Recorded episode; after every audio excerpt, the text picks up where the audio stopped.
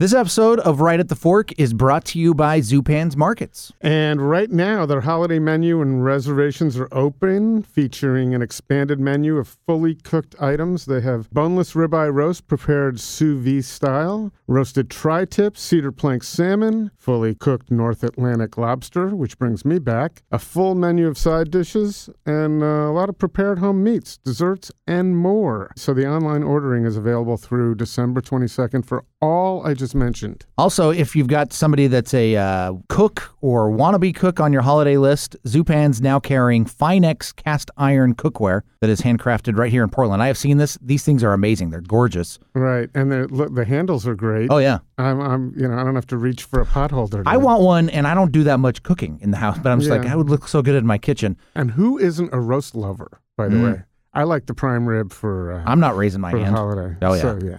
So they have uh, two grades: black and silver Snake River Farms American Kobe beef style Wagyu beef for the holidays, and uh, you can order that in store or by phone. They have a limited supply of Harris Ranch dry aged choice standing rib roasts. Also, those are delicious and a little bit different than turkey and ham. Very nice. And also remember, New Year's just around the corner. Portland's best selection of sparkling wine and champagne, plus large format bottles that are perfect for your New Year's Eve parties. It's Zupan's Markets. It's the place you want to go. Yeah, and hey, by the way, on the, during the holidays, you're all going to be saying cheese, right? Oh, oh yeah, of course. So while you're taking the pictures, you also want to order your custom cheese plate from them. And uh, they're made to order by their expert cheesemongers. They've got those three locations Macadam, Lake Grove, and of course Burnside, and always online at zupans.com.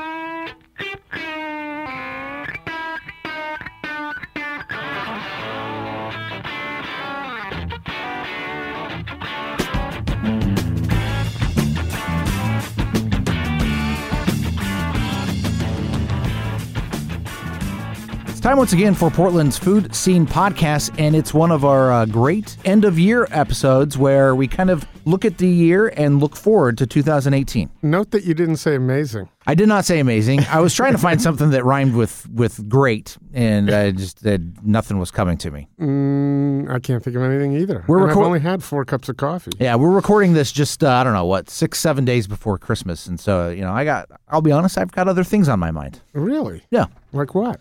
Well you know last last minute shopping for the girls.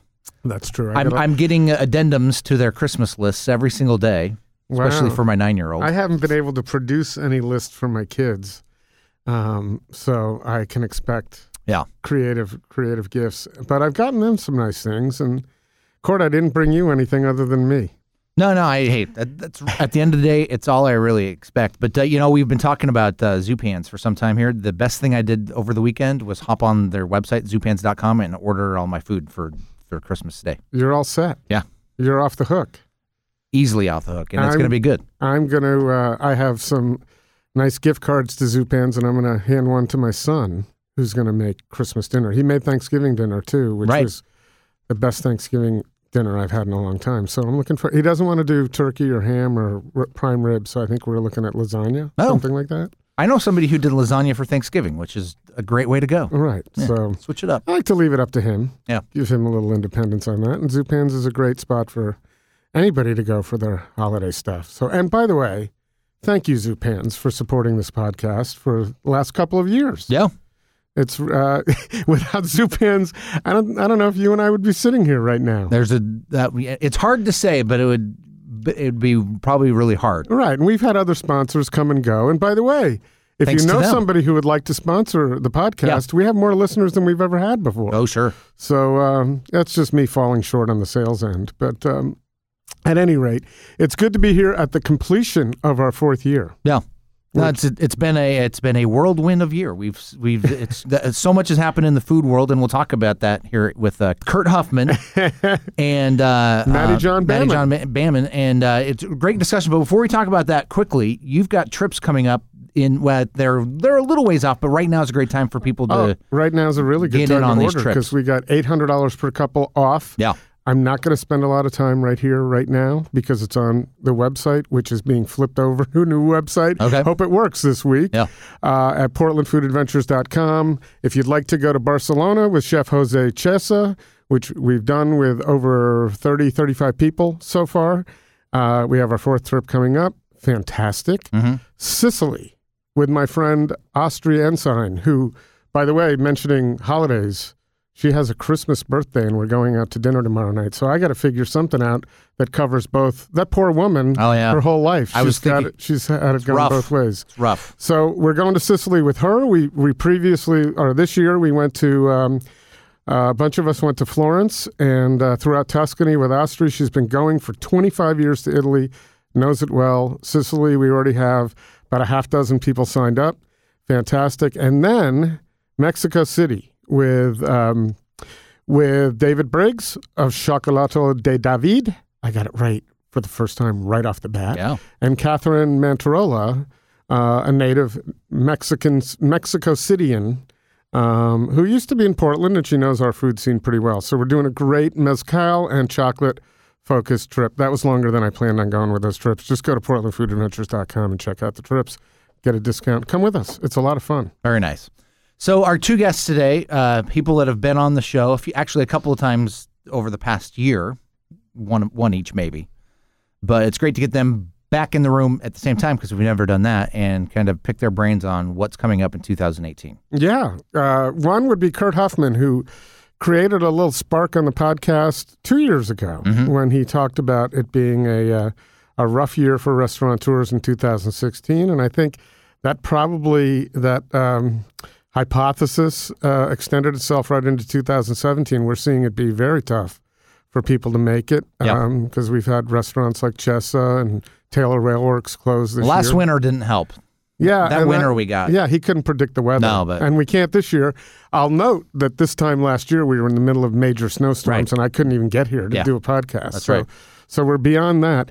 And the other is Mattie John Bamman, who everybody knows is the Eater uh, editor for Portland, Mm-hmm. and uh, informed us right before we recorded the podcast that his days were numbered at Eater. So by the time this streams, which will be uh, December 27th, we I think we recorded this on the 11th. Yeah.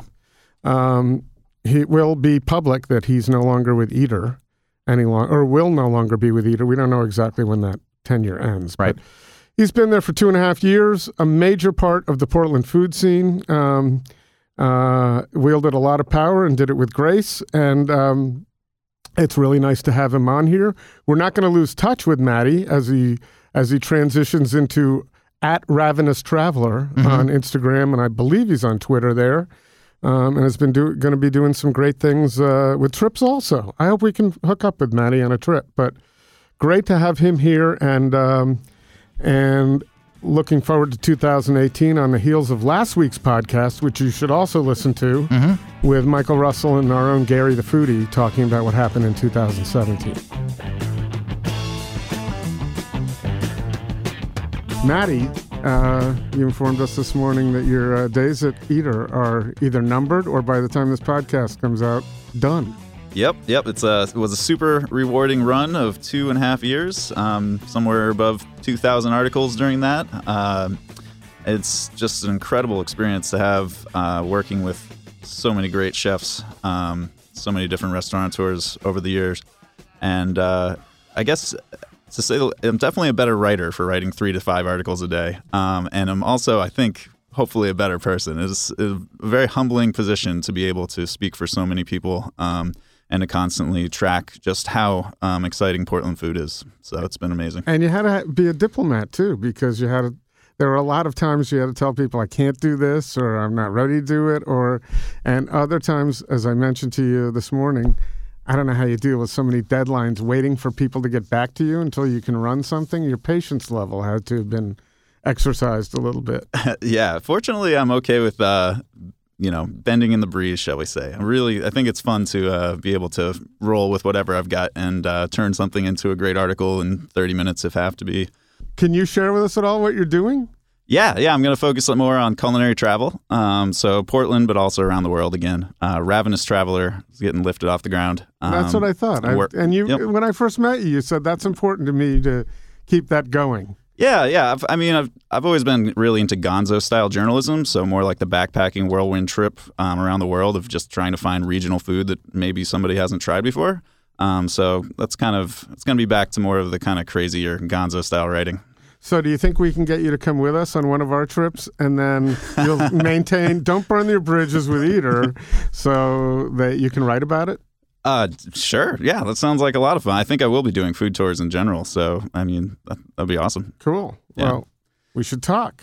We're talking right now, so that's a good segue. Let's talk. All right, so let's move into um, this podcast, the business at hand. By the time this hits the stream waves, we will have already done the look back with Michael Russell and Gary, um, looking back at 2017. And I think we have to probably do a little bit of that because you have to look back at 2017 to cover what we wanted to cover in this podcast, which is looking forward to the into, looking forward into 2018, talking about some of the challenges and what we might see. Because I think we can all agree the food scene is changing in many ways. Yep. Can you say? Can you uh, summarize from your point of view, Mattie, um, how that how the scene has changed this this year and what it means for 2018? You know, um, there's a lot going on, and I think, I mean, I think everyone would agree that Portland's going through a growth spurt um, that is dramatically changing things minute by minute. Uh, and I'm really excited to speak with Kurt about this next subject, but just like the regulations that are kind of uh, that restaurateurs are facing right now um, between minimum wages and uh, other um, just very fundamental um, issues with running the day to day of a restaurant. Those things are getting more extreme um, as Portland grows, uh, and and so I feel like it's a real challenge for a lot of chefs to be able to put forward the food that they are most passionate about, something that's really creative and out of the box, which is what Portland's known for. Portland's known for trying new things, food carts. Uh, it's known for regional Thai food.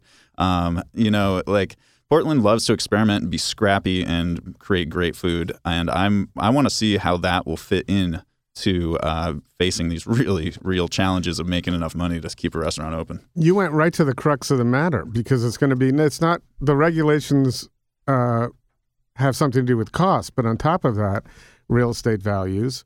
You got the cost of living here, so your employees. I mean, it's a whole different deal. The employees, that's Yeah. the huge it's, part it's of it. about people Mhm. and so um, so i think we've seen that. And i remember years ago when i first met ethan stowell in seattle and i mentioned this on the podcast before he was very jealous of portland because of the costs of entry in seattle. He said you can't be as creative. You can't you can't try as many things. You have to be more sh- sure. So kurt you're you've certainly been in the middle of that and you've dealt with a lot of creative people like rick starting from a food cart moving them to brick and mortar. Are we going to see that going away a little bit?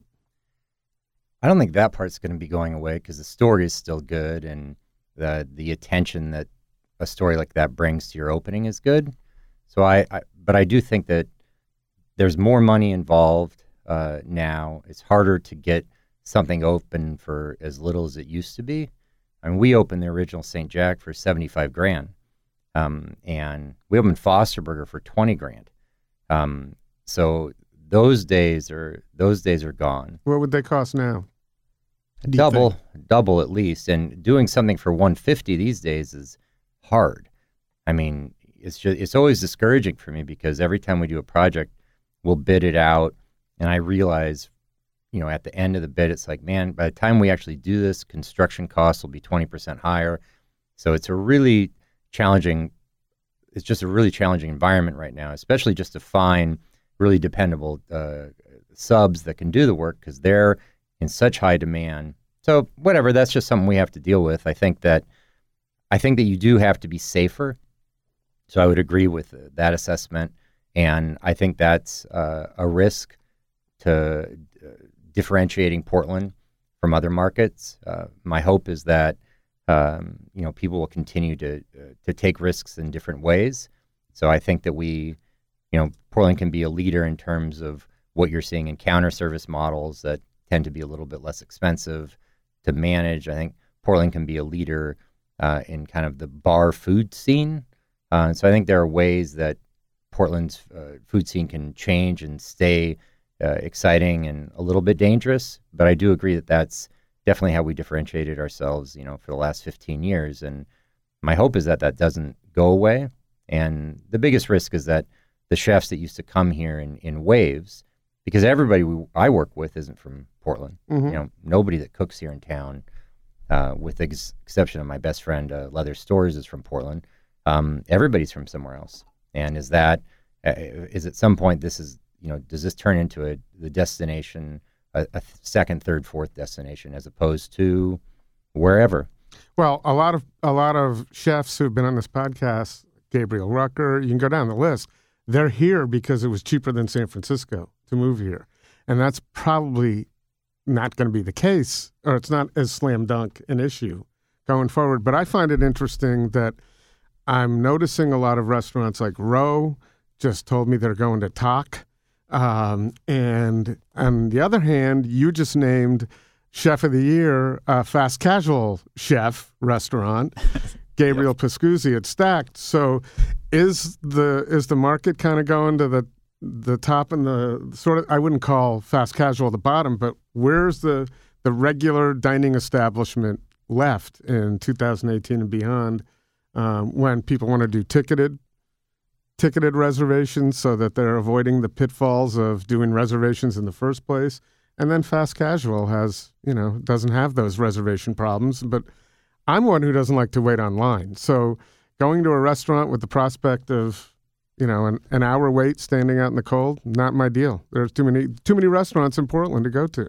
Right, and that's one of the reasons why Tock is so great because it's like a it's a reservation system where you pretty much buy uh, your table like you would buy a ticket to a sports event. So you pay for it in advance. If you don't show up, uh, those seats lie empty, and but you've already paid.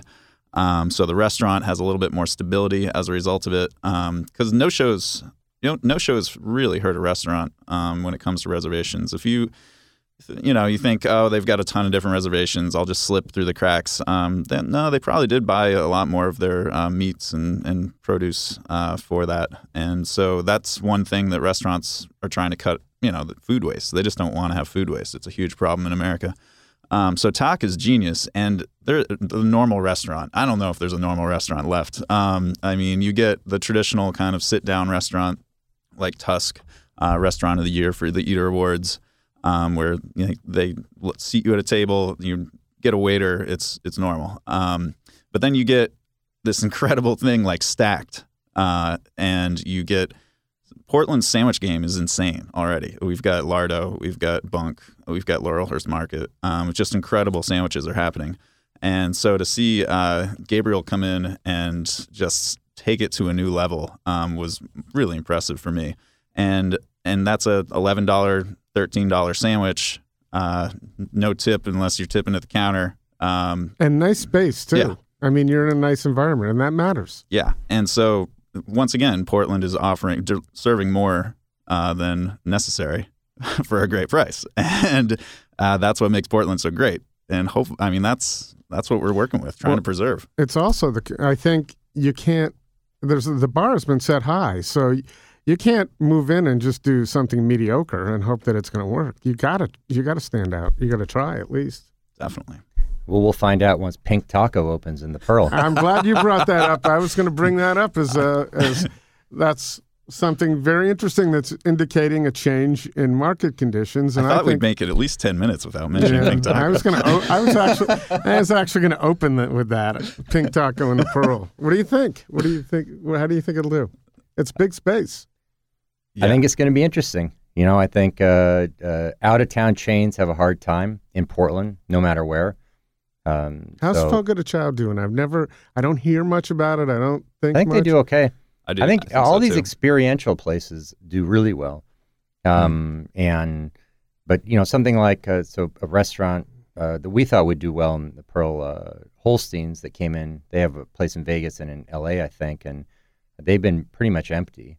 Uh, so I thought they'd do really well. I haven't even uh, heard of that.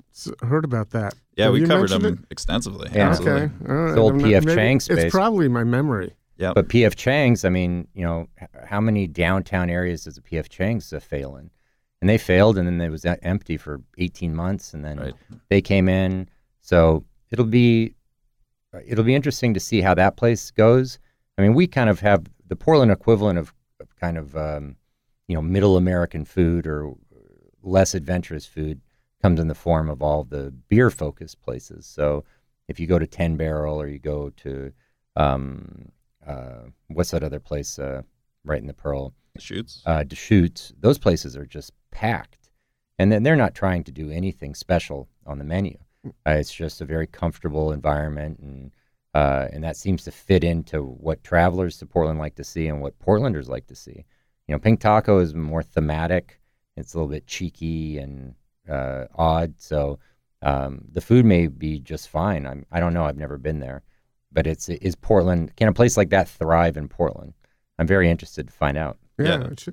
you know, and Portland's changed. So the models that we're when we're hypothesizing whether something can make it or not, now you got people coming into Portland that weren't coming in ten years ago that are, you know, hearing about the food scene, or they're coming here for other reasons. It's not always about the food. And I've I found even Portlanders there's there's a pretty small subset that knows what's going on with Eater that is following it and knows who the chefs are. Then there are all these people who think that the food scene is Portland City Grill, and they'll tell you that. And um, and then there's a whole other scene that doesn't a group of people, a large one that doesn't even know what's going on. Yeah, balancing those groups is always uh, really important because, uh, look, like we have so much good food here, and it's not right on the surface. Uh, there's Voodoo Donut, but then there's also Blue Star Donut. There's also Pips Original.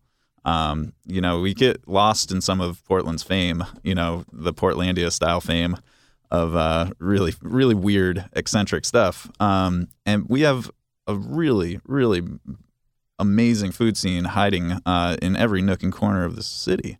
And so I'm sorry to say, but if Portland City Grill is like your you think Portland that's Portland's go-to restaurant. There's a lot of other places to try out too. Um, Oh, so well, anybody says that, go to Departure oh if yeah, you want the view, if that's what you're going for. oh yeah, and plus you can try Gregory Gourdet's uh, amazing combinations of uh, flavors and healthy food too. yeah, it's amazing. It's crazy, but there. Are, but my point is, in you know, I've been doing what I'm doing for eight years, and I hear people who who haven't even heard of Paley's place, and they're saying they they love food. Yeah, well, a lot of people say I'm gonna get to Kachka soon, and I'm like, oh, do it yesterday. The food is so good. It's little dumplings and sour cream sauce. I mean, it's broth. Oh, so good. But that brings up, and I don't know if this has anything to do with the future, but it does because there's a plethora of restaurants. There's no, you know, there's no shortage. You can't possibly get to Kachka and Departure, and the list goes on and on, and hit every. Well, you can if that's all you do, but um, but if you're just a normal person with a normal budget. You have this list of uh, bucket list re- places you want to go that just can't be you can't whittle it down fast enough, and then there's ten more places opening up. Totally true. That's why I say surf the happy hour scene. Just go to as many as you want and sample them, and then uh, come back for the real deal. That's a great way to go about it. Portland has great happy hours. Yeah. So, what do you think about the Kurt? You have to be concerned with how many restaurants are in Portland when you open one, and you just had, you just had. I'd like to talk a little bit about Omerta. What happened there? Yes. couldn't I bet you couldn't wait. Can't wait to talk about that one. Uh, I think, first of all, I think that uh, Portland is is making a run right now to become the best drinking city in the country. So I think we're going to transition from being a town that everybody talks about for eating to being a t- town that everybody talks about for drinking. And uh, we have the best brewing scene in the country. Everybody recognizes that. Um, and we have amazing distilleries. We have amazing wine. So, uh, you know, it just so happens w- that all this creative energy, I think, is going to be going towards drinking establishments that happen to all have something pretty darn good to eat. Um, and so that's that's my prediction for the next the next iteration of why it's cool to travel to Portland. But you know, fifty when we talk to Travel Portland, and they say over fifty percent of all tourism to Portland now, uh, they believe is a result of the food scene. So that that's a that's a massive change and a huge testimony to what's happened over the last fifteen years. Is it the Um, 50, 15 years that the changes occurred, or five or ten? I don't know. I think uh, you know I, I didn't move back to Portland until 2008, but clearly the scene had been happening. You know, you think about when Toro Bravo opened or other places in that same time period. Um, you know, I think a lot of people date it to uh, Naomi and, and Michael and the Ripe Group, and that kind of got the front page of New York Times, and then it came from then. Yeah, I but, don't. e- but even 2008, when you moved here, if there wasn't, you know, 16. How many openings a month, Mattie? I mean, it, it, You, you had Toro Bravo open. You had Park Kitchen had already been open. Country Cat, Right. but it was like one significant, if I recall, and I may be wrong, one significant restaurant every couple of months Right. would open. But also remember that that was concurrent with like the with the arrival of food media. So I think that there were. I mean, I don't. I can't cite any statistics, but I'm guessing that there were. You know, not. It's not like we're having ten times more restaurants open now than we did 15 years ago. I just think there's a, an entire media infrastructure around talking about it. So we're certainly aware now of everything that's happening, and something like Eater has become that kind of chat room about the scene uh, in the same way that we didn't have used to have the Food Network or we didn't have Bravo or we didn't have those things. So I think there's just more awareness of kind of the hyperactivity in the in the industry. Um, I'm not sure that we are actually opening and closing more. I mean, growing up here in Portland, I, I saw tons of places that opened and closed and didn't work. It's just it was more of a neighborhood It's just thing. the spotlight that's on them now. How Yeah. long has Eater been in Portland? You, Uh, since the very beginning. So I think eight. 2008, yeah, I think so. yeah. Because at the time, that's when I was starting to become, I moved here in 05 and I started to become aware with PortlandFoodAndDrink.com, Yeah. Food Dude's site, which was, you know, had some excellent reviews. It went deeper into the food scene than anything does now, unless you're following a critic or, you know, but he, he did a really good job. But now I think it's Eater and a lot of other sites, and of course Instagram. That's right. You know, media is moving to social. yeah, if you know how to if you know how to do Instagram well, you can be out there amongst a lot of people and get seen. It's free advertising. Absolutely. I mean, food is chefs are rock stars right now. Like, it's it's just this beautiful way for people to connect on a human level. I mean, it, it makes sense that it's the latest obsession. I find it amusing to see when I started seeing Vitaly with a phone in his hand in the kitchen and, and he's posting his I don't think he's doing as much lately. Now that he's got three restaurants, I don't see as many Vitaly posts. But when it was just Paley's place Four and he just opened uh, four, right? And he just opened Imperial, right? Crown. He, um, he was doing it a lot, but I don't see it as much. But chefs have to post it, and I personally, I don't know about you, um, but lately, I think there's way too much food posting going on. I think it's fine, but I'm at the point where I can't look at much more than I'm already looking at. What what- what's going to be the threshold for? Okay, every dish. Um, are you? Do you guys feel the same way that I do at all? I I'm not a huge uh, Instagram user in general, social media user. But you Um, recognize the significance of oh, yeah. owning restaurants. Yeah, and I think you try to understand uh, h- how do you how do you kind of uh, embrace what's happening without compromising the integrity of what you're doing, because uh, you know there's lots of subtle accusations out there that uh, food is made to be Instagrammable, and that to me would be you know that would be uh, too bad. Um, and then there's there's uh, then there's a you know people just not embracing it at all and just putting out gloppy stuff that can't be shot. So I don't I don't know you know if it's good or bad. We just see it as another trend, uh, another thing we have to deal with, like Yelp or you know reviews online or things like that. So you know I try to get Rick, for instance. I tell him you know let's work with more colorful pastas. Like why not? To see I want to see what a beet something or other looks like. Let's get some red in there. And in general, it just may not work at all. Uh, but I think it's, it's it's fun for us to see these trends and to challenge ourselves to say, can we somehow, uh, you know, just jump a little bit on this without compromising the quality of what we're doing or anything else? Just to, you know, take that as a challenge, like an intellectual challenge. Well, Rick was the first one I knew, and he may have gotten the idea, probably did from somebody else. But when he had his cart, he was the first one to put his logo on the paper right in front of the sandwich. So when you took a picture of it, it was right there. And then see a lot of people doing that now. Yeah, and you're just defending your business, right? I mean, you're not doing this for uh, your health, so why not uh, self promote? So you know, I think it's I think it's smart if people get traction. I don't look at it. I would never ever make a decision based on a photo. Um, so, but some people do. So what the hell? You know, if you can get on a roll with this stuff and get your name out there, then why not? I mean, I think it's smart. Yeah, and I think that's what I, that, that approach really makes a lot of sense to me. Um, it is a new tool and it is a trend, and there is good and bad about it. I mean, Instagram is at the end of the day a photo, Uh, so you really you're not going to eat that dish immediately. And the sad case is there are a ton of liquidy brown foods that are awesome that you can't take a picture with and make look good. I mean, these delicious curries with all this depth of flavor. Where, how are you going to photograph all those spices, you know, in that curry? It's not going to happen. Um, so there's a disconnect between flavor and uh, photos. And I think that it really needs to be recognized because so many of these pictures that come out are just, it's more like an artwork or a sculpture than an actual piece of food that you want to put in your mouth. Um, so, Yeah, that's kind of my point. Some of the prettiest stuff, you know, it's one or two bites. That's great. It looks great, but is that where I want to be sitting eating a eating Yeah. a meal? I don't know. I I just find that sometimes I and I and I know a lot of people in the food world, but my Instagram feed, if I look at it, it's like okay, enough, uh, and that's that's just me though. And but I, I would have to imagine one thing I've learned in life that if I think something, a lot of people don't, and a lot of people do. Yeah, well, social media is going right now while we're talking. I mean, people are seeing tons of delicious things and making their decision about where to eat it for lunch right now. So, you know, it's it's there are lardo sandwiches make me hungry whenever I see those on uh, Yeah. on a Instagram like that. I see the right uh, fried chicken sandwich uh, right before I'm about to go get lunch. Uh, I'm out the door.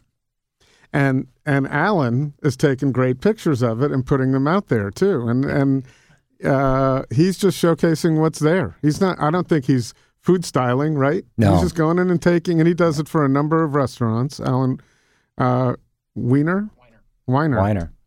Yeah. No, and people Alan ask Weiner. about, you know, that's it's a very inexpensive investment. You know, I think that uh, we use Alan at um, for Lardo and Grassa, and he takes, I think, once a week he does an hour of photos. So it comes out to not be a very uh, expensive investment. Um, and Rick has built a really big Instagram following, and so it's a great way to uh, tell people about the Chefwich or uh, you know, Rick is constantly adding new sandwiches, taking sandwiches off. So it's it's a great way to kind of keep people aware of what's happening. Uh, so in that regard, it's really it's a great way to kind of promote yourself, and it's way cheaper than a PR uh, company. Yeah. So you know, it's uh, I think it's smart. Well, I always I encourage all the partners to do it. Just like look, speak with your own voice, get it down, take the time to do it, and put out content that's interesting. If you put out a picture of the same thing every time, nobody's going to follow it. All right. And speaking of Chefwich, by the way, brilliant idea, which other, like, you know, you have the same thing at 180, at churros, collaborations. Um, and I think it's at the point where a lot of, it's a such a good idea that everybody would like to showcase the collaborative spirit in Portland, but you almost, it's now, I can't copy what, what they're doing. So they're looking for different ways to do it, I think. But do you think the collaborative spirit is going to, I think it'll it'll sustain in Portland. I think everybody you know really enjoys um, championing championing those people they know and and respect too. I Which hope it think make- doesn't. I think it makes it unique. I think that's what makes Portland one of It's the huge. unique food cities in the country. Not so not in addition to how great the food is and how, but it's as you mentioned, Mattie, the ability to, and I've always felt the ability to have a relationship with the person cooking your food.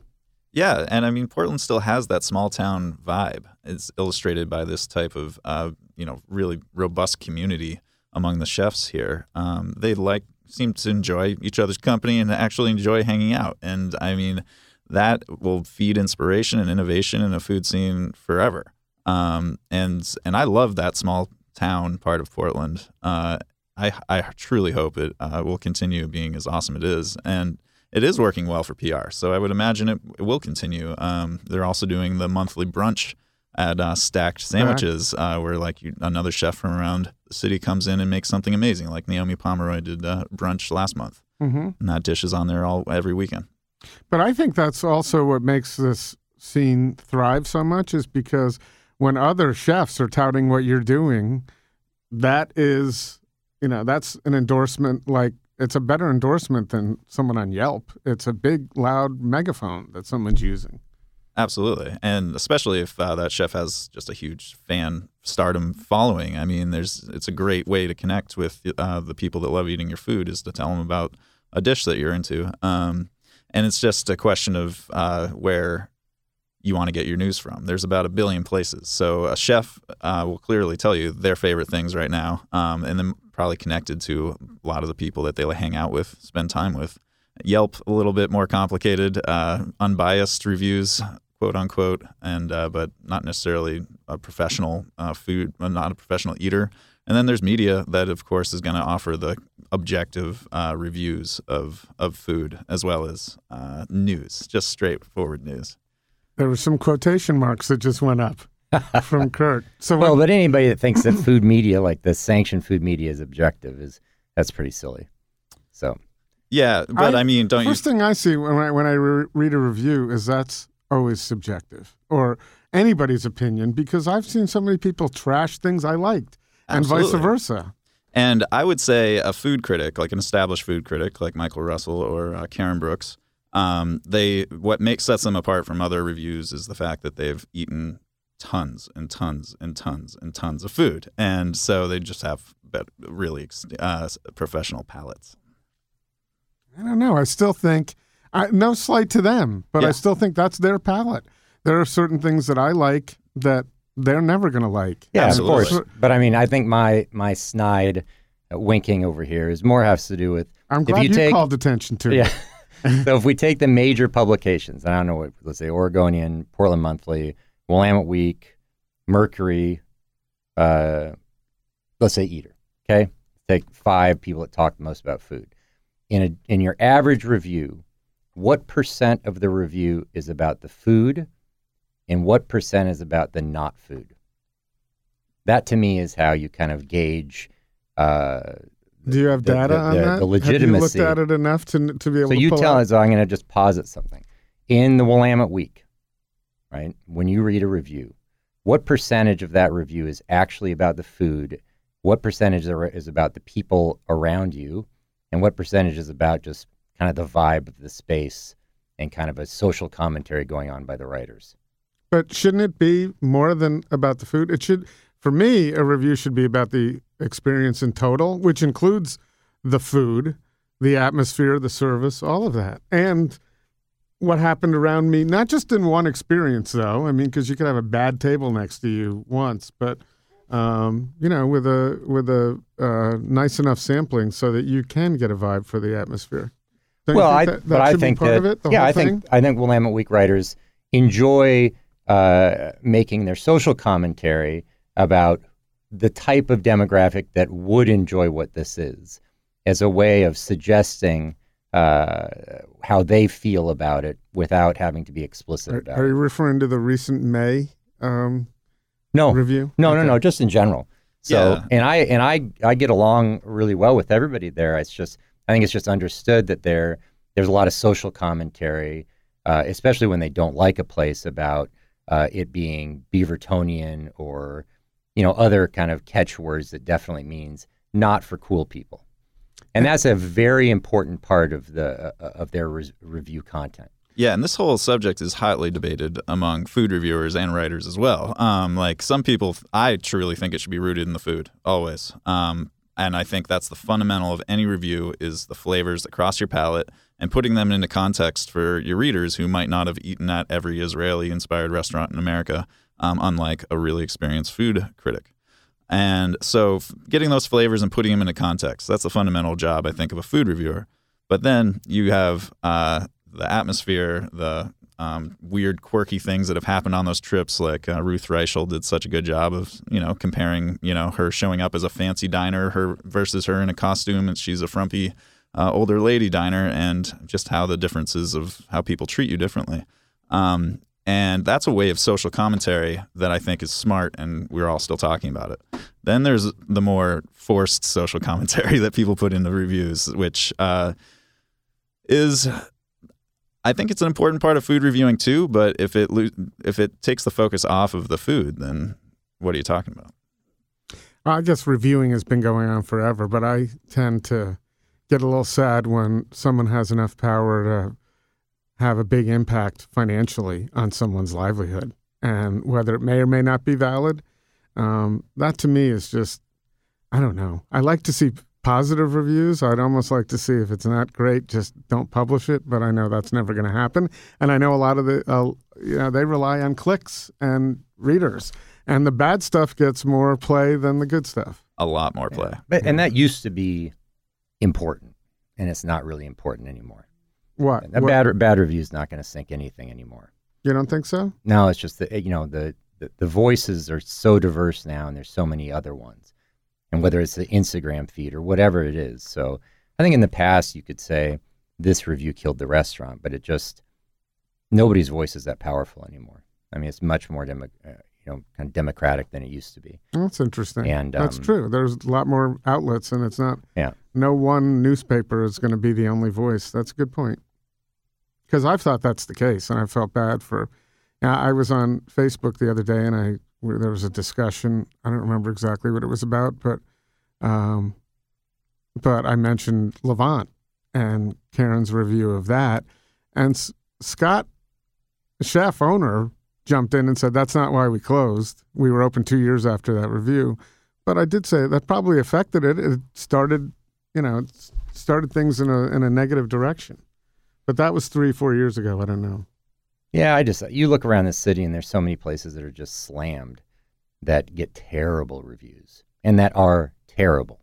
So it's just uh, you know there's just there's always a counter argument against that. And I think in a very small demographic, there's kind of a, a clique of this and that. I mean, winning restaurant of the year used to be a really big deal, but now there's like seven different restaurants of the year, and it just it, it barely makes a blip on the radar. Um, and you know, I think the Oregonian makes uh, uh, makes the biggest blip, but in general, it's just kind of it's still a blip. It's not like back in the day when I mean I remember working with Andy when Pok Pok won Restaurant of the Year with uh, the Oregonian, and that was a that was a deluge, a deluge of clientele. Uh, when we won Rising Star for Ping, that was a deluge. I mean, it was like lines way out the door, and it's just changed. You know, it just doesn't happen like that anymore. That's interesting. I would think that it still Oregonian would have an impact on. It's just not as big an impact.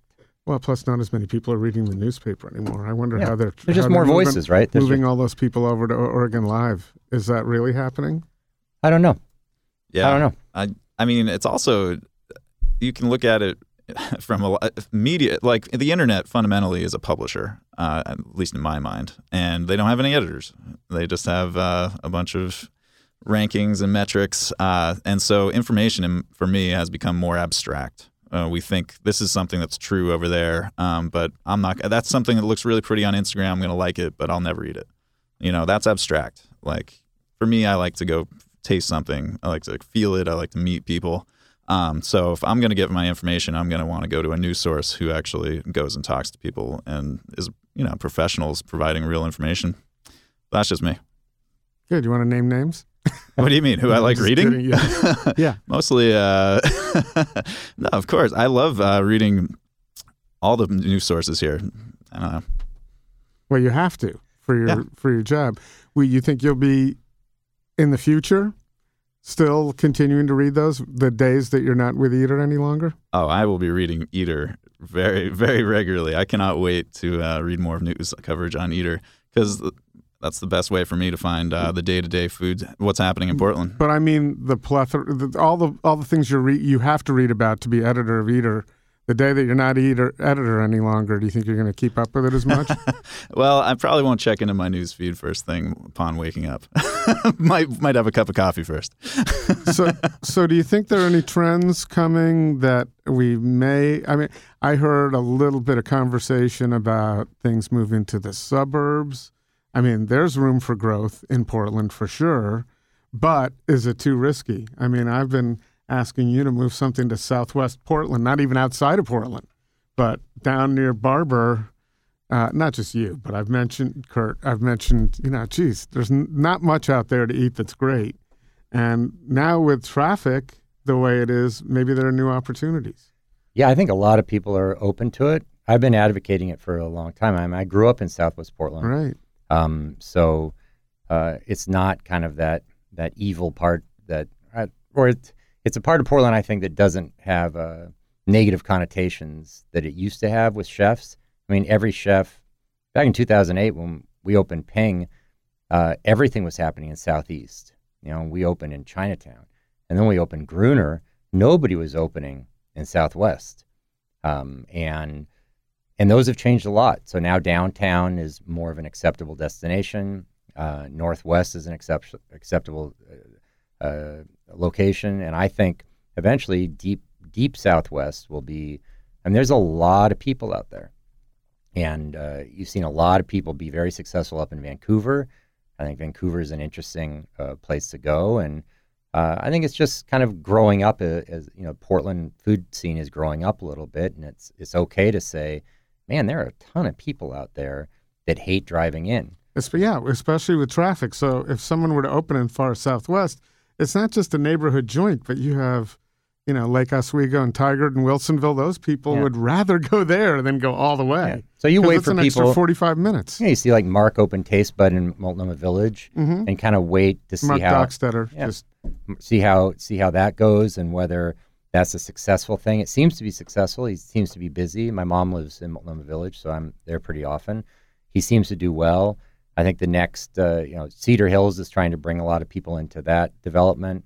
Um, I'm very interested in going out towards uh, like the Deep Lake Grove area. I think that there's a lot of opportunity out there, but you know, Portland's a town where when you live in it and you're around it all the time, you have a real sense for neighborhoods and what's happening.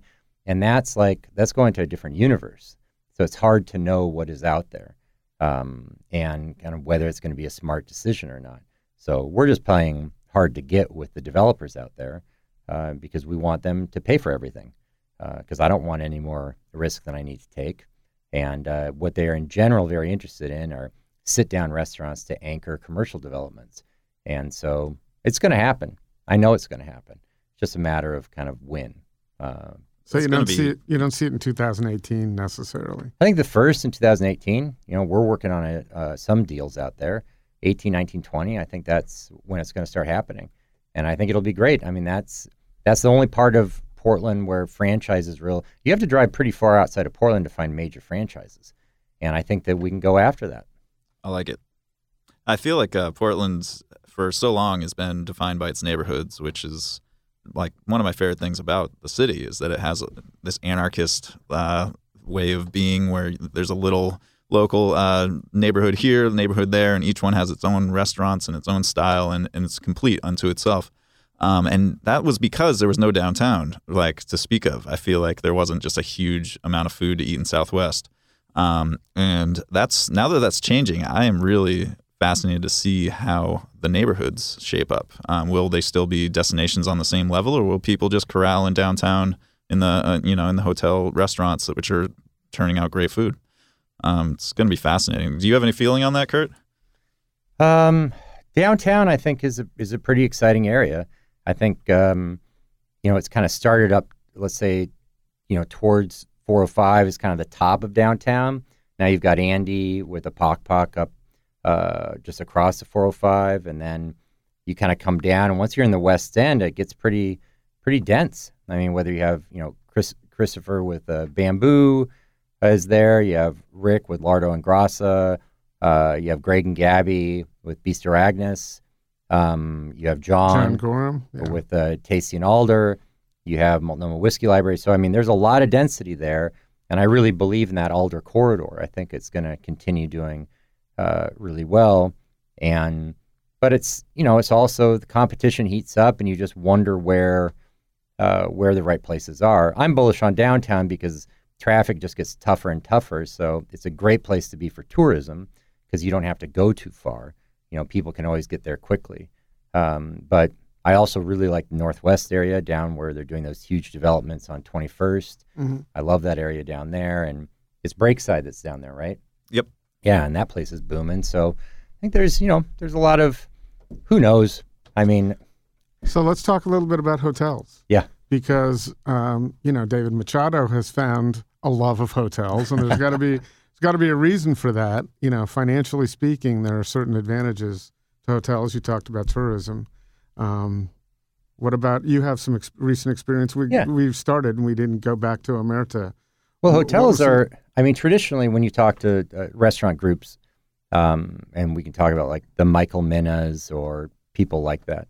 There's uh, there's a lot of hotels have very very deep pockets, and uh, and they're willing to uh, spend real money to make sure that the food and beverage in their hotels uh, is at a standard that they uh, think is you know appropriate uh, to be an amenity for their for their guests. And so uh, I think the Provenance Group here in Portland, who we've worked with once in Seattle and now here in Portland, has really made a name for themselves nationally by creating restaurants with local chefs. So, uh, and there's a long list of them, and I think they've done really, really well. Uh, most recently in New Orleans, um, with a wonderful restaurant there that got all sorts of accolades. So, they they bring very deep pockets uh, and the ability to to put together restaurants that Portland hadn't really seen previously from independent operators. You know, because these things are very expensive to build, uh, and so they come in and allow you to do some pretty cool stuff that the Portland scene hadn't really seen before, and, and mitigate the risk a little bit. Oh yeah, because they in general pay for all the build out, and then you have two options as an operator. You can either rent it from them, uh, and so, for instance, Vitaly, you know, he's a tenant. Uh, he's not a partner. He's just a tenant at these different hotels, and he pays a rent uh, to the hotel and he operates there. Uh, and then there are also management uh, deals, and that's what we did at at the Dossier with Opal and Omerta. And that's when the hotel comes to an operator and say, not only will we build it all out, but we'll assume all operating risk and just pay you to uh, run it, pay you to concept it and to run it. So you work with them and they tell you what they want to do and you execute it uh, as best you can. And then they pay you an amount of money every month to make sure that it runs properly and that the quality is high. So that's a very typical deal that the Mina Group does um, uh, in you know California and wherever else they are.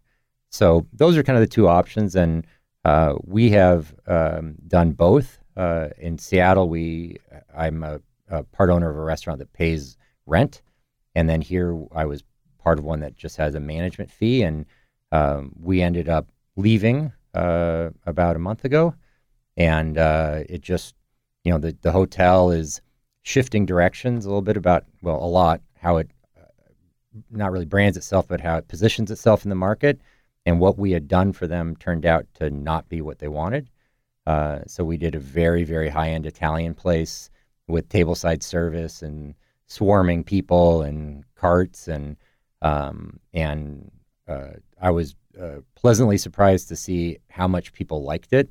Uh, not necessarily all the reviewers, although Michael Russell uh, and um, and Andrea Damewood from Mercury really, really liked it. Um, so it was nice to get that critical feedback. Uh, even Martin Cizmar uh, admitted to enjoying his experience and was charmed, uh, which is words I hadn't heard from uh, from him before. Um, so it was it was interesting to kind of embrace that challenge, but it's also very humbling to realize that uh, when you're doing something from somebody for somebody else, you quite literally have no uh, decision making power as to when they close it. So when they decided to close after investing all this money and all this work, you just realize there are other considerations that are much, much bigger to these deep pocketed in, individuals. So if they have to change and reposition the hotel, you're just a rounding error in that calculation. So I think it's an interesting thing for, uh, you know, as, as r- hotel groups get more and more involved uh, in restaurants, they do put certain kinds of handcuffs on you that can limit what you're able to do and how you pivot and how you position yourselves. And very often, uh, and there's a very prominent hotel uh, restaurant that opened probably you know last six months here in Portland, and um, you know the stories from there that they want to change and the hotel won't let them change. So that's the real conundrum, right? It's like the money's awesome, but it truly takes the creative control away from the chef. So how it's do the exact opposite of everything that we knew from 2005 till 2015, 16, right. and so many new hotels coming in, which indicates what's going to happen in Portland. Yeah, yeah and you have to you have to abide by what they need, right? At, at, a minimum, you have to provide three services, right? You have to do breakfast, lunch, and dinner. Mm-hmm. You have to do banquets. You often have to do room service. So it's it, at the at the least, it's distracting to take on all of those things at once, and so uh, that's a consideration. And um, and I think it's it's going to be very interesting to see over time uh, how those evolve. Like, what is is it a good thing or a bad thing for the Portland food scene? uh, to have that kind of money coming in. Uh, will the restaurants over time be in general interesting or in general less interesting? And is it going to draw that tourism to places that are less interesting and less dynamic than the independents where they might have gone previously? And perhaps more expensive. If you look at some of the, the hotel restaurant menus, they're a little higher than you'd find generally everywhere else. So is that going to be people's impression of the Portland market when they come to visit? Because it's very different than the experience that we've all had getting to know the Kachkas and the some of the smaller neighborhood restaurants that grew on organically. And that's the great fear, I think, is uh, like you introduce people come to Portland, they stay in a hotel, and they hear great things about the restaurant inside of the hotel, and they try it out. But the hotel restaurant isn't necessarily actually a Portland restaurant. It doesn't have a chef who f- believes in Portland ideals, but it does have a lot of great marketing money um, that makes it look like they're seasonal and local and, and have some really thoughtful um, twists to their food. But uh, you know it, that's going to be 2018. I think is really seeing how this hotel dining thing is shaping up because it's really good right now. There's a lot of great. I mean, there's really good restaurants out there, um, and led by Imperial. Um, like they just really changed the game, and uh, and so I'd like to think that good food will still stand out in a hotel. Um, but there's a lot of hotel restaurants opening next year, and it's really going to be. A, you got to see what what what actually is being served, not just what it's being sold. Well, and you know, Dougie was signed up what two years in advance, or you know, almost yeah. two years in And advance. now he's at the to- Woodsman for a little bit. right? To to create some interest and excitement there, but it's been a long time. So the food cart pod, like the major food cart pod in Portland, looks like it's going to be closing, from what I've read, and you've published some Yeah. stories. It seems like the most advanced proposal for pushing food carts out right now. So what does that do? Because those there, I mean, food cart pods pods all over the city is one thing. If you're in a neighborhood and you want to stop and get something really cool, but there as a destination for lunch, uh, I think changes the game. And you know, it's no secret that.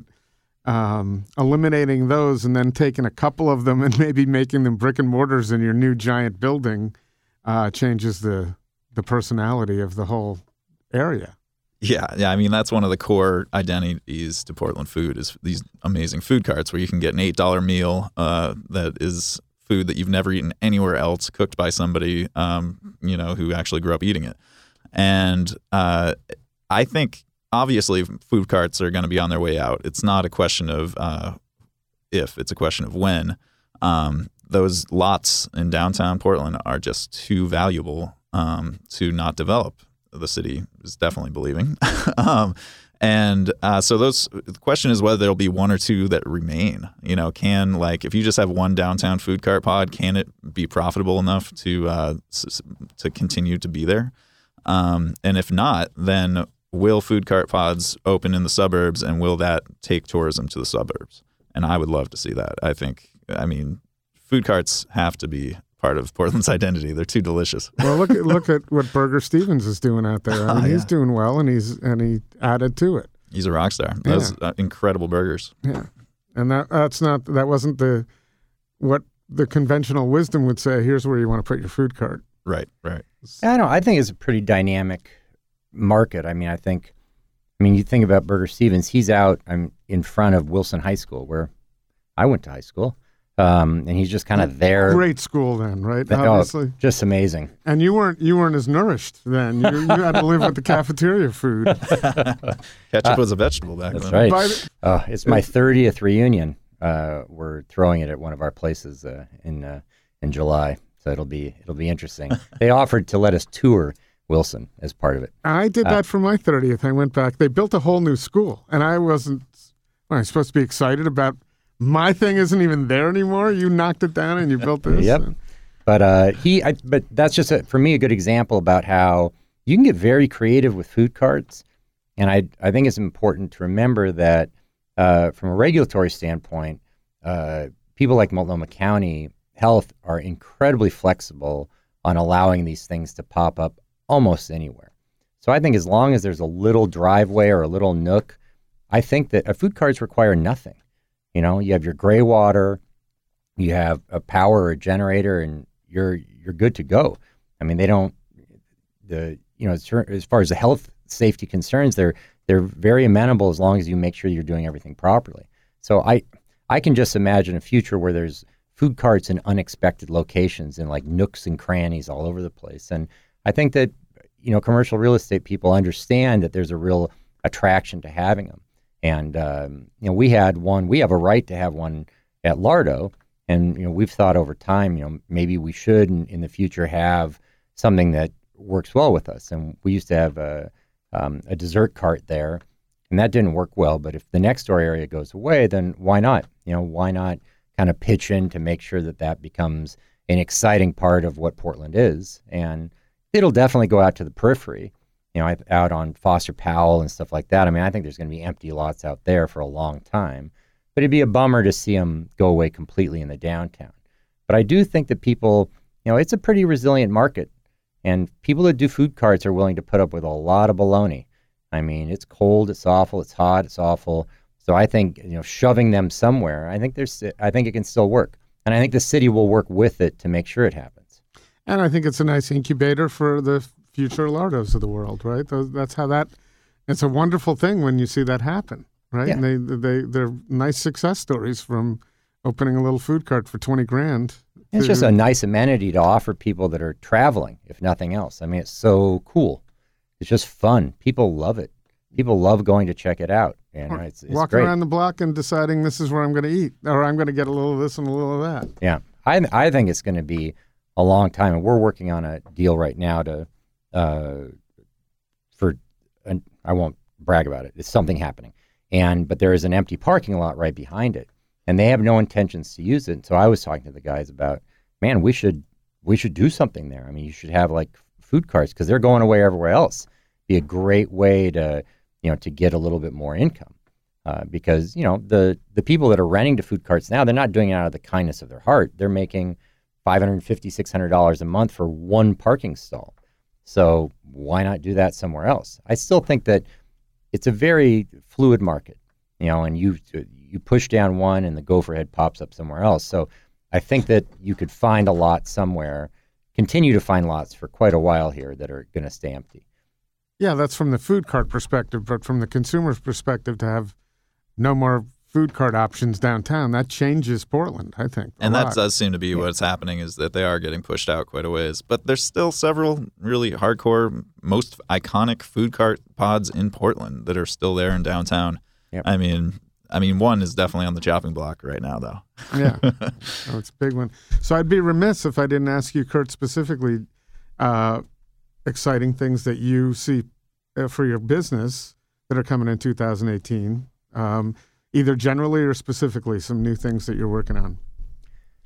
Oh boy, uh, uh, there's always a lot of things going on. We don't know what's going to end up happening. We always keep a lot of irons in the fire. Um, we're working with this group out of Iceland uh, called Kex, and we're uh, we just signed a deal with them last week. So Kex is a youth hostel. It's a hostel in a way that we don't really have in America. The closest would be the Society Hotel here in town. Mm-hmm. So we're going to be uh, bringing them here for probably a 2019 opening, um, and taking over a building and turning it into a hostel. And they were here for feast this year, the Kex guys, and I think Eater, or I thought it was Eater named their dish the most interesting dish of the brunch. It was that fish dish, the fish and oh, potato yeah. dish. Yeah, yeah. Um, so Oli, the chef, was here. So it's a it's wonderful food. It's amazing hospitality. So that's pretty exciting for us. Um, we've got you know we're trying to do some more projects with uh, with Rick, both Lardo and Grassa. Um, we have a couple Loyal Legion projects that are in the hopper. Um, and then I just continue to talk with anybody that everybody that talks to me. So I was going to ask you: Are you is are you going to get to the point? You only have so much bandwidth. Would you get to the point where you just have to concentrate on what you're doing and not? Is is your function with ChefStable mostly development and but you do a lot of you're you got hands-on day-to-day operation yeah. too. Yeah, I mean now we've we've grown enough. I mean it's not we're I think you know we have nine employees at the center office, so it's not huge, but now, pretty much all the project management is done by Jessica Silverman, who's my first employee and uh, the bedrock of our company.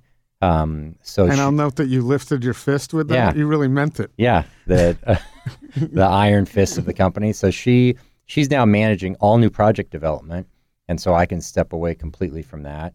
Um, we have a new director of operations that's come in, and so you know I'm supposed to be out more or less of those two things, and I can just focus on you know doing very important radio shows and uh, uh, smiling and waving a lot. And, you know, when you started ChefStable, you didn't have a family. I didn't have a family. Yes, so now I'm sure you're working on that. Yeah. Yeah, so that's good. So Cora, my daughter, Heather, my wife, uh, we're we're keeping things busy. Tommy, my stepson. So I love the name Cora. It's something I have not heard since The Postman Always Rings Twice.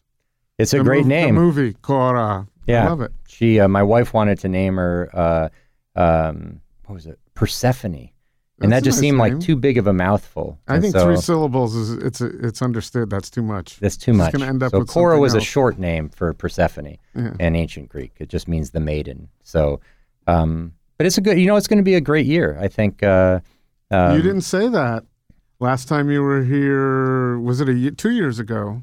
Two years ago, almost. Yeah, well, we focused a lot on getting out of things that uh, weren't good and focusing a lot of attention on getting things that were middling, doing well. Um, and uh, as long as I stop making dumb decisions, then you know we should be okay. But I have a propensity for doing harebrained stuff. So Yeah, but you got to, in order to succeed, you got to make those. So you learn, and you, you know, if you never take risks, that's not. yeah, no, we take a lot of risks. So, but I, you know, I'm I'm excited. I'm worried about the the scene because I want I want us to uh, I want us to re- hopefully as a as a city to understand how important food has become for the city and to to make sure that collectively we're working towards uh, maintaining a really dynamic environment and, and and hopefully you know the risk taking part of it can stay uh, a, a priority.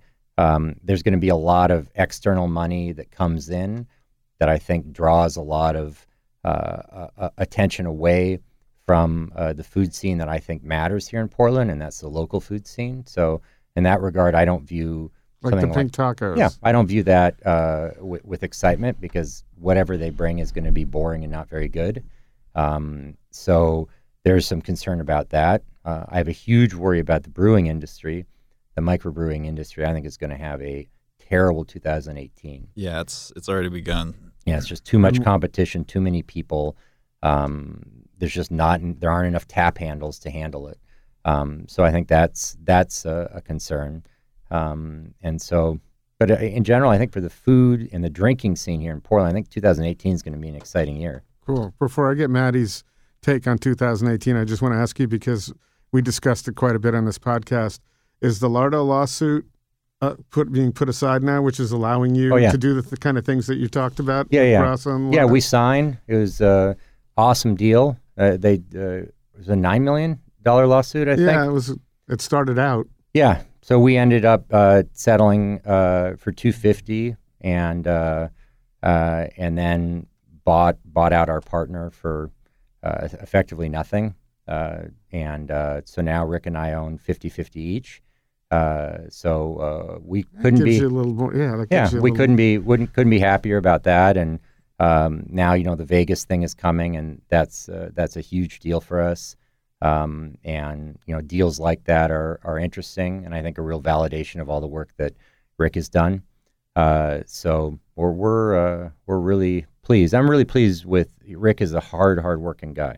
So I just I couldn't be more pleased that 2018 for him is going to be kind of the end of all that silliness. Uh, It's and a little stressed out. yeah, and he can actually we can actually put some of this money in our pocket instead of paying it out. Fantastic. Okay, Mattie, we don't have a lot of time left, but what do you foresee, generally speaking, for 2018? I think Kurt's Kurt's take was really cool. Yeah, I, th- I mean, we have a lot of second restaurants from really great chefs coming, like Kachka um, in May. I guess Mae's first, uh, Brick and Mortar, and obviously Bullard from Tom, um, Doug Adams. Uh, so I think, yeah, 2018 is going to be great uh, for Portland restaurants. It is really shaping up to be promising.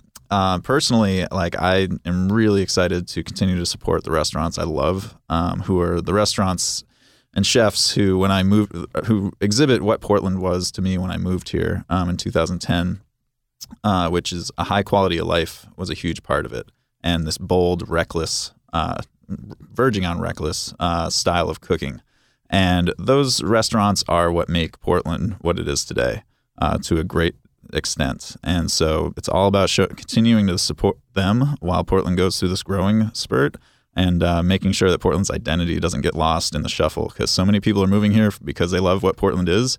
Um, and now it's it's time to support what Portland is. So you got your Eater 38, you got your, you know, the hottest restaurants now.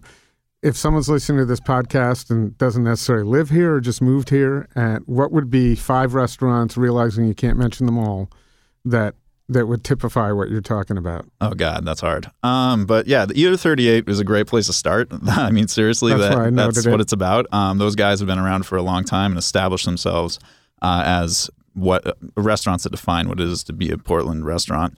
Um, but Ava Gene's, I think, is one of the best restaurants that I've ever eaten at anywhere in the world.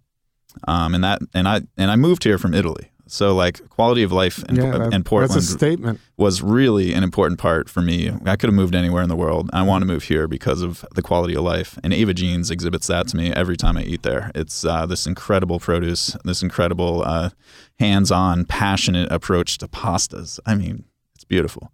Um, and then Kachka is just such a unique opportunity to try really involved uh, Russian food um, in a fun, fun setting with lots of vodka. Um, I think you have to continue to go to Nong's, uh, the food cart, um, to know what Portland food is about uh, from the food cart perspective. Uh, it's about somebody who moved here with only a few bucks in their pocket, was able to start a business and become an icon of our city.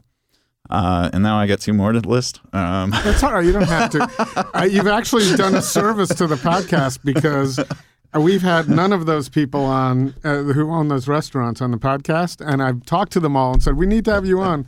So now I, I've got uh, a firm assignment to get that rocking. That would be uh, great. for upcoming episodes. We have. Um, Katie and Sandek actually waiting to come on. They're going to be in January, a couple of weeks after this streams, and we'll also have um, we'll also have Maya opening the year talking about her new Mae as well. So those are those are great restaurants too. So thank you guys so much for taking the time. I know you're busy, um, so coming by for over an hour has been great. Appreciate it, and we'll look forward to updates too. Thank you, Chris. Merry Christmas, Kurt and Chris. Thank you.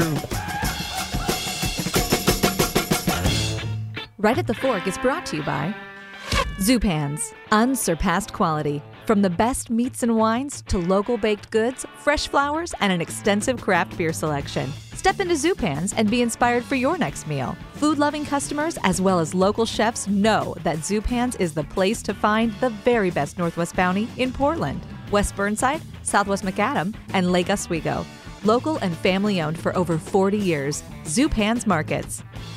Right at the Fork is hosted and produced by Chris Angeles and Court Johnson. Connect with us on Twitter and Instagram at Food Podcast PDX or on Facebook at Right at the Fork or online at rightatthefork.com.